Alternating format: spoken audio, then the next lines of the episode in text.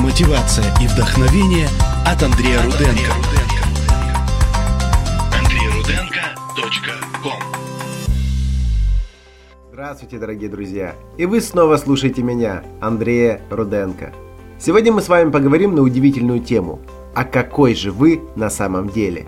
Интересно, правда? Мы проведем с вами своего рода некий тест, который покажет нам то, что находится у нас внутри. Бывают дни, когда нас все раздражает и злит, правда?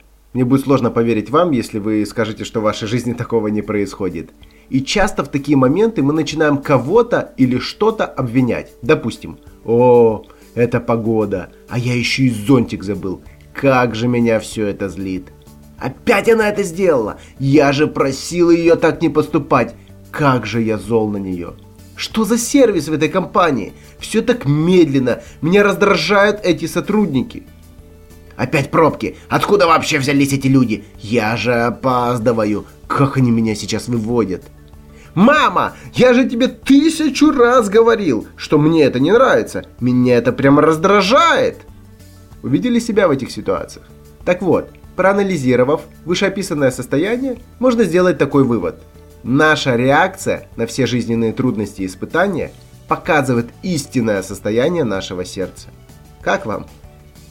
Именно в стрессовых обстоятельствах выползает наружу наше внутреннее содержание и показывает то, какими мы все это время были на самом деле. Вспомните, это когда заканчивается зубная паста, многие из нас начинают выдавливать из нее последние соки, чтобы что-то довылезло. В большинстве случаев что-то довылазит. Так и у нас. Что-то довылазит. Ну только что. Тут важно осознать, что нас не обстоятельства или люди раздражают. Просто мы еще не научились совладать с собой и своими эмоциями. Так что теперь делать, спросите вы? Хороший вопрос. Нужно начать работать над собой. Рубить эти корни зла, которые произросли в нашем сердце. Стараться не отвечать злом на зло и стремиться контролировать свое состояние в трудных стрессовых ситуациях. Каждый раз, когда вы позволяете гневу вырваться наружу, корни зла обвивают ваше сердце еще больше и больше, углубляясь все дальше и дальше. В конечном итоге плотяное сердце становится каменным. Когда у меня в семье происходит недопонимание, воздух нахаляется, а чувства обостряются, я думаю, вам это знакомо, я стараюсь держать себя и просто промолчать, чтобы не ляпнуть очередную глупость. Почему?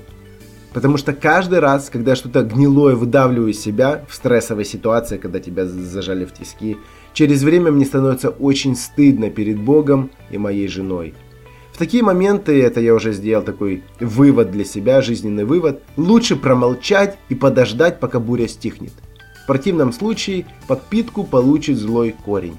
Все равно людям ничего не докажешь, поэтому лучше промолчать, подождать, пусть все утихомирится, успокоится и уже принять какое-то решение.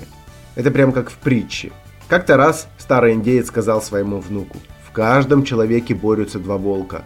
Один волк представляет все зло, которое есть в человеке. Зависть, ревность, эгоизм, амбиции, ложь. Другой представляет все добро, любовь, надежду, уважение к другим, доброту, верность, мудрость». Маленький индеец задумался и спросил: «А какой же волк побеждает?» Старик едва заметно улыбнулся и ответил: «Тот, которого ты кормишь». А кого кормите вы, дорогой слушатель? Буду рад увидеть ваши комментарии к этой записи. С вами был Андрей Руденко, человек, который мотивирует и вдохновляет. До нового выпуска.